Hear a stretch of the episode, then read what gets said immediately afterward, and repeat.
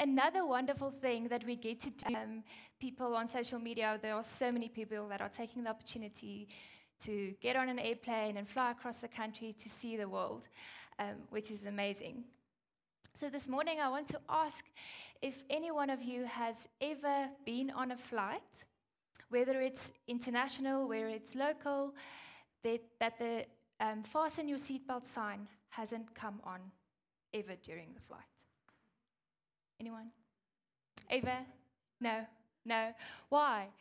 Because on a flight, if you could have the most amazing pilot, you can have the most wonderful, warm, hopefully summer beach waiting on the other side of the flight, there will be turbulence on that flight. The pilot will experience it, the airline staff will experience it, you and all the other passengers on that flight will experience turbulence. And because we all know that, there are plans and, per- and strategies in place to be able to handle that turbulence when that comes. And that is true for us as Christians and as believers of Christ as well. So, if you're thinking I'm coming to tell you that everything is going to be wonderful, it's wonderful with no problems, I'm sorry. That's not what God says. God says we will experience turbulence. We will have to endure hardships and hard times. We have to take up our cross and follow Jesus. And when we are sitting on that plane on our way to our wonderful destination, and the pilot, the pilot makes an announcement and he says, Ladies and gentlemen, I'm sorry, but the turbulence and the discomfort is just too much. We're going to have to turn around and go back, and you won't be reaching your destination. That doesn't happen. we, they, we go through that. The pilot takes you through that, that turbulence and, the, and you endure that. It may be uncomfortable, but there are plans in place. You have to put your seatbelt on, you have to stay seated, you have to put your chair in an upright position, and your tray take, table stacked away. So there are all these things that you have to do, but that ensures that you, get, you are safe and that you, you, will, you will reach your destination um, and then you, you, then you get to experience the wonderful beach. And that's what we need to do as followers of Christ. We need to have plans and strategies in place to be able to endure when the hardships come. And that is what we're going to look at this morning. We are continuing our series on Nehemiah, part four, and he was a man of great endurance. So, can I pray for us? Father, thank you that we get together. Thank you that we get to open your word.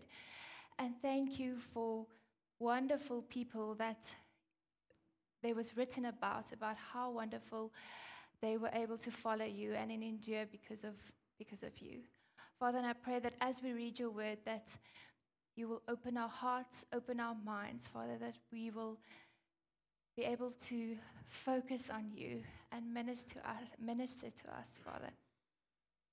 Yeah, come and speak to us and come and change us. And Father, I pray that I am just a vessel, that it will be you speaking to, to your people. I pray it in Jesus' name. Amen.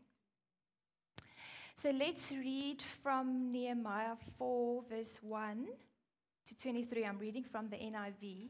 I'm just going to put this. When Sanballat heard that they were rebuilding the wall, he became angry and was greatly incensed.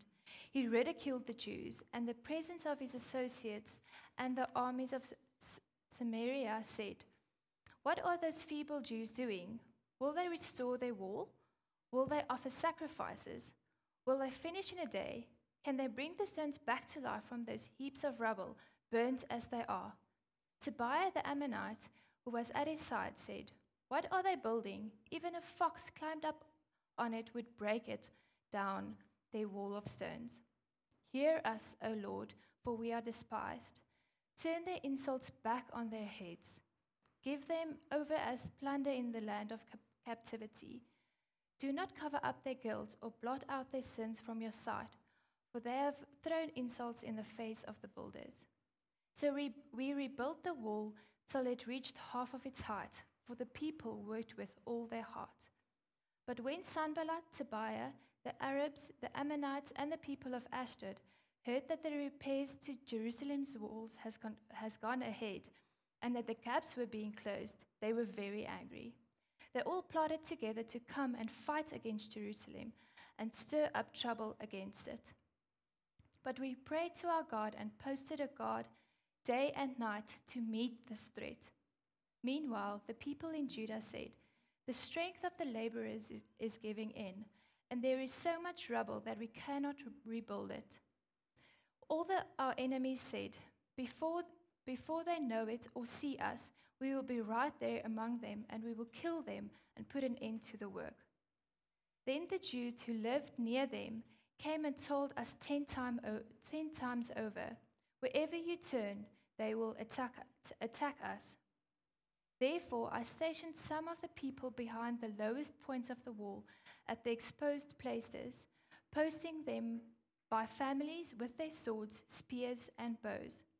After I looked things over, I stood up and said to the nobles, the officials, and the rest of the people, Don't be afraid of them. Remember the Lord, who is great and awesome, and fight for your families, your sons and your daughters, your wives and your homes. When our enemies heard that we were aware of their plot and that God had frustrated it, we returned to the wall, each to their own work. From that day on, half of my men did the work, while the other half were equipped with spears, shields, bows, and armor. The officers posted them behind all the people of Judah who were, rebuild- who were building the wall. Those who carried materials did their work with one hand and held a weapon in the other. And each of the builders wore his sword at his side as he worked. But the man who sounded the trumpet stayed with me. Then I said to the nobles, the officials, and the rest of the people, "Wo- The work is extensive and spread out, and we are widely separated from another along the wall. Whenever you hear the sound of the trumpet, join us there. Our God will fight for us. So we continued the work with half of the men holding spears from the first light of dawn till the stars came out. And at that time I also said to the people, Have every man and his helper stay inside Jerusalem at night, so they can serve as guards by, by night and as workers by day. Neither I, nor the brothers, nor my men, nor the guards with me took off our clothes. Each had a weapon, even when he went for water.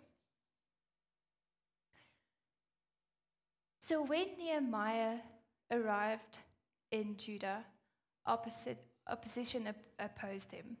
Opposition greeted him as he entered there. And we will later see that Nehemiah had to face opposition after opposition after opposition. He had to keep on enduring again and again and again.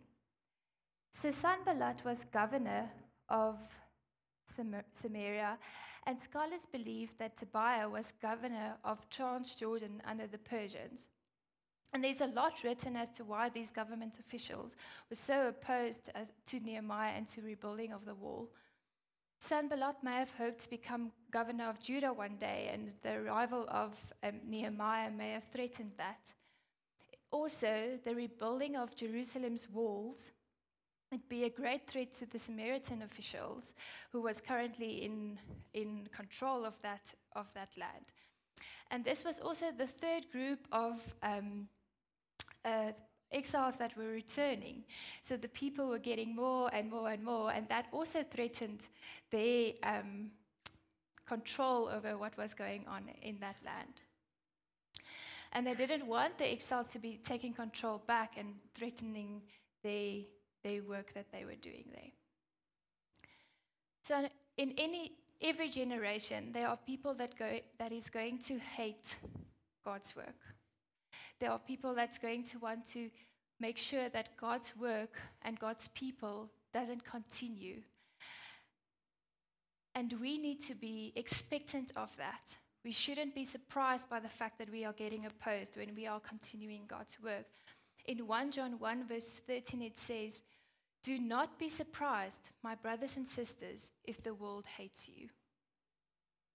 We will, as Christians, have to endure hardships. And as I was reading the scripture, I was thinking about um, the series The Chosen. We are currently doing it as a live group. And in the intro, there's the song playing, and then there's these animated um, fishes that's all swimming in one direction. And then at a stage, one of the fishes, they, the, um, their color changes, and then they make a little U-turn, and then they swim in the opposite direction. So this one little fish is swimming in the opposite direction than all the other fishes. And as it continues, you'll see another one, and then another one changing its color, and then swimming in the opposite direction. And as there's this little fish that changed color and swimming in the opposite direction, two or three that's close by also changes color and swip, flips around and swims in the opposite direction. And we are called to swim in the opposite direction of the, what the world wants. We are called to, to, to swim according to God's direction, where God is calling us to, and not what the world says. And we are also called to take people with us when we are swimming in the opposite direction. We are also called to influence people and to invite people to come and swim with us in God's direction and not the direction of the world. In John 17, Jesus is praying for his disciples, and, they, and he also says, They are not of this world. We are not of this world. We are God's, and we are called to swim in God's direction. In Nehemiah 4, verse 1, it says that Sanballat ridiculed the Jews. And ridicule can cut deeply. Another word for ridicule is mocking. And mocking despairs and it hurts, it cuts deep wounds. And he tried ridiculing the Jews and persuading, trying to persuading them to stop building and stop doing what God has called them to do. But instead of Nehemiah um, responding in the same way, he prayed. He didn't turn around mocking Sanballat. He turned around and he prayed to God. He refused to respond in the same way that the world is, is um, acting towards him. And that is what we should be doing. We should be refusing to responding in the same way that the world is responding to us. We should be praying when we are experiencing turmoil. And we should be refusing to get discouraged. He didn't dis- get discouraged. He could, the um, Sanballat mocked and mocked and mocked, and he didn't stop. He didn't get discouraged. He's, he prayed and he's, he continued his work. So I'd like to look at how Nehemiah responded to opposition. He prayed. And the work of the rebuilding um, of the world continued because in scripture says had, they had their hearts set on the work. Their hearts and their minds were set on what they were busy doing. They didn't lose faith or give up hope, but instead, instead they persevered in their work. And if God has called you to a task, determined to complete it, even if you're facing opposition. Be determined to continue working and following God's direction and His call. Nehemiah constantly combined prayer with planning and putting strategies in place. And people trusted him to follow God and at the same time kept vigilant prayer over what has been entrusted to them. They kept vigilant um, vigilancy over the wall that they were currently building. And too often, we are praying without looking what God wants us to do in that situation. We have to show God that we are serious when we are combining prayer with action and doing what God has called us to do. James 2, verse 17 says, In the same way, by faith itself, if it's not accompanied by action, it is dead. We have to pray, absolutely, but we have to do something as well. We have to do the work God has called us to do. The people working on the walls face continuous threats of attack and terrorist attacks of being killed and being mocked and that demoralizes people. The tension that created, and it adds to fatigue. The Bible says that the Jews got tired. They were tired of being um, threatened by mur- mur- murder or killing or mocking. It, it, it got tired. But Nehemiah took wise and practical steps to make sure that that doesn't, didn't happen that, and that his people could continue his work. He stationed guards at obvious weak points. He reminded the workers to keep a weapon close by and to fight for God if that attack comes. And he established duty rotations so that some could do work and some could guard the wall. The preparations for defense and the continuation of the work reversed the effects of the threats and the, the possibility of attacks. And obstacles and, fo- and foes can either make us work smarter and wiser and continue, or it can completely make us give up, uh, give up the um, purpose we are on our way to. And if that happens, if the latter happens, it, they could have not even attacked us at all, but we gave up anyway because just of the threat of it. But if we adjust our living and we continue to work under God's instruction, the opposition will fail. If we endure and if we persevere through that with God's instruction, the opposition and whatever is coming your way will fail. The workers were spread out along the walls, and Nehemiah devised a plan to defense that would unite and protect his people. Half of the men worked, while the other half of the men were um, guarding the wall. He didn't use all his forces to only protect his people. He said, Half of you work, continue the work, and the other half will protect us. It's so important to let our work continue even in hardships, and not have all our resources just guarding everything, making sure nothing falls out of place, but continuing what God has called us to within persevering in that moment. And we as Christians need to help one another as well. We can get so afraid and worries about, uh, worried about possible dangers that we completely give up the purpose that we are on our way to. And having a community that we can um, trust on and push on buttons saying, I need some help here. It's so important. God has called us to do that. And it made me think about our series invite people, invite your friends and family to our purpose series. It's so good for us to know what we are called to and having a community that works with us and supports us in that perseverance and on that way to our purpose.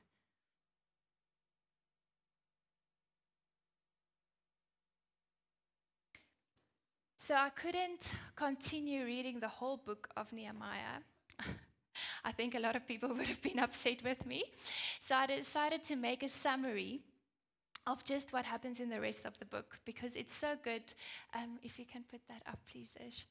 Um, it's so good to see um, just a visual, one picture of the amount of times Nehemiah had op- op- opposition. When he arrived, he had opposition. When they start building, when they start building it, they, he had opposition.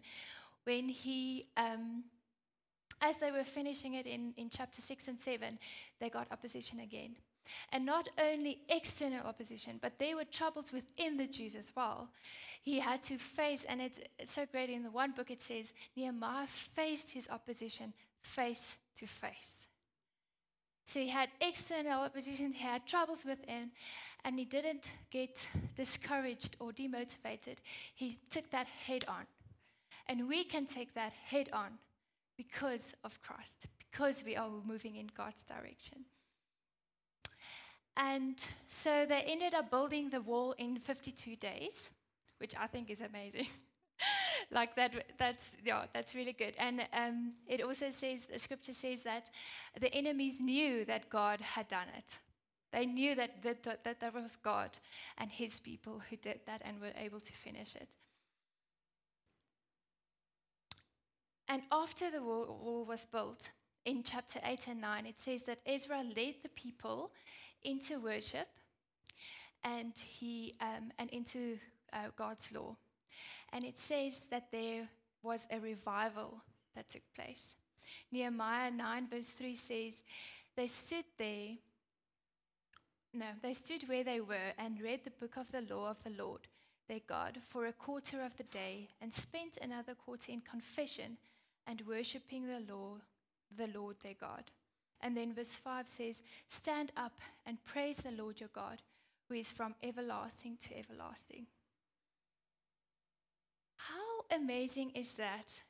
That because of Nehemiah's endurance and space of perseverance, that that led to a revival, that that led to a place where there were this, so many people that were just praising God, worshiping, and um, faithfully serving Him again and again. And the rest of that, that whole chapter 9 that I just read, it's just about them praising God. It's just written about what God has done and them giving Him praise, praise, praise, and again. And I want us to picture, picture us pushing through. Picture yourself pushing through hardship, and that leads to revival. It's not just about getting the wall rebuilt. It was about so much more. The picture of us pushing through our hardships is so much bigger than our here and our now. It's not wasn't just about building the wall. It was about all these other people realizing that they cannot do anything without God. And all the praise and all the worship belongs to him. We, can, uh, we can't imagine how big that picture is when we have to push through. We only see the here and the now. But what a privilege it is to be able to be part of that bigger picture, be part of that revival or whatever it is. Hebrews 12, I don't have it on the, um, on the screen, it's from the message. It says, Keep your eyes on Jesus. Not yet. um, Hebrews 12 from the message, it says, Keep your eyes on Jesus who both began and finished this race we're in. Study how he did it, because he never lost sight of where he was headed. That exhilarating finish in and with God. He could put up with anything along the way cross, shame, whatever. And now he's there in the place of honor right alongside God. When you find yourselves flagging in your faith, Go over that story again, item by item, that the long lineage of hostility he plowed, through, that will shoot adrenaline into your souls. Jesus endured a lot of worship. Ach, um, hardship, sorry. He got mocked. He experienced heartache. He endured times of anger and frustration and opposition after opposition after opposition. He endured all of it. And he was able to do that because he had his Father's will in mind while he was doing it. He never lost sight of where he was headed and why he was there. And he was able to just push through all of that. He kept on teaching, he kept on ministering, he kept on doing miracles, even if the people around him got frustrated, the officials were angry and upset and calling him all kinds of things. He kept on pushing through. I'd like to play us a song. Um, and I want to invite you, it's just as a, a, small part of it, but listen to the words and, and just open your heart and your mind to what God wants to say to you this morning.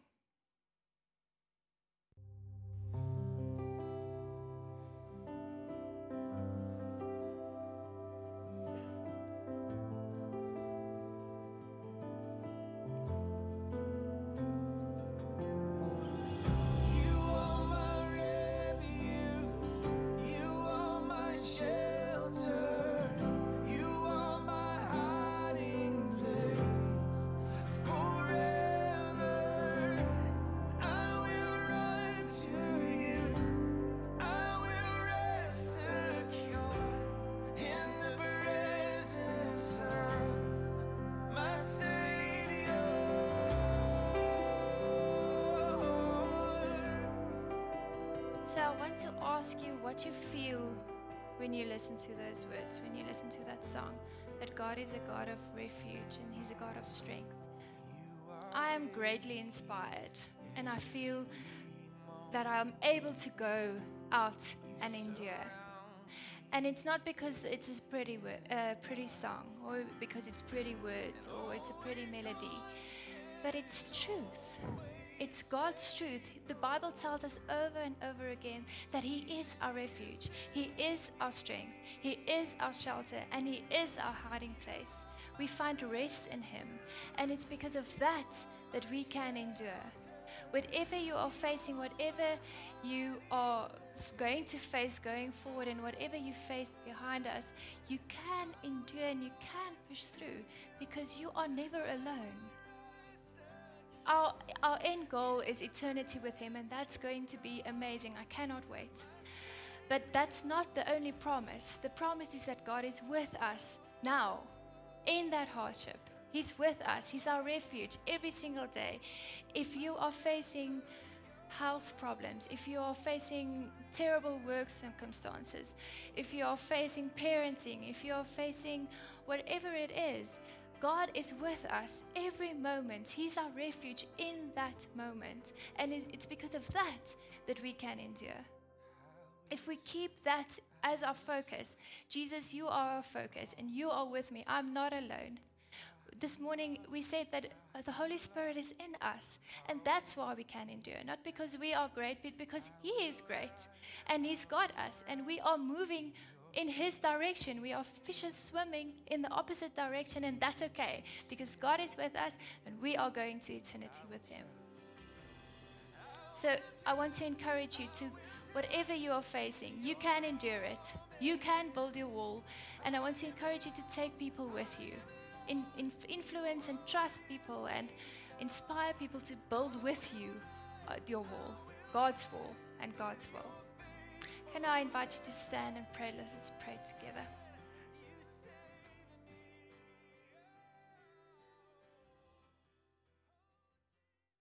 Father, thank you that we can look at hardships and not get discouraged. Thank you that we can be in hardships and not get discouraged. Father, it's hard and you know it's hard. Jesus, you experienced hardships, you experienced pain and turmoil and mocking. So you know, Jesus. It's so hard, but we can do it because of you. Thank you that you died on the cross. Thank you that you endured over and over again. Thank you for persevering over and over again. Thank you that you are victorious. You are victorious, Jesus. And we praise and we worship you for that. And because of you being victorious, Father, we are victorious in you. Father, I pray that as we look at hardships, as we have to endure hard things, Father, that we will not get discouraged. Father, that we will pray, that we will pray that we will be just leaning on you, Father that we may continue your work. Father, that we will continue our hardships. Father, that we will have plans and strategies in place, whether it's devotional time, whether it's life group, whatever that is, Father, that we will put those things in place to be able to endure when hardships come. Father, I pray that you'll give us the strength. You are our strength, Father, and I pray that we will just lean on you and forget about the world and what it's doing, Father, and just have our eyes focused on you. Thank you for your love, and thank you that we know we are so loved and we are never alone. Thank you, Jesus. Amen.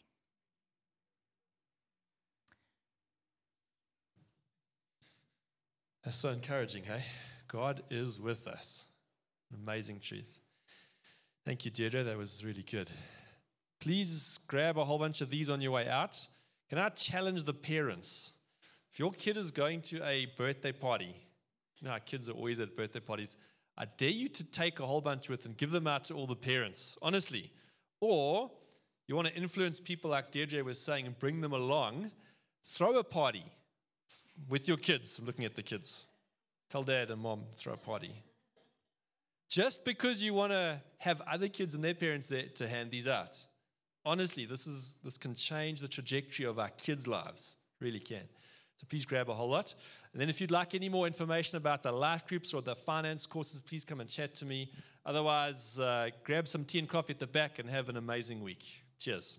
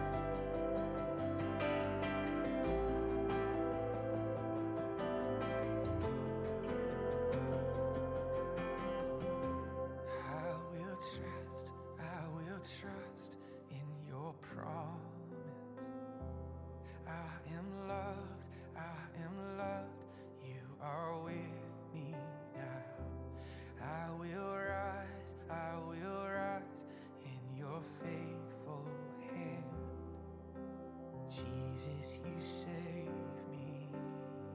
I will trust. I will trust.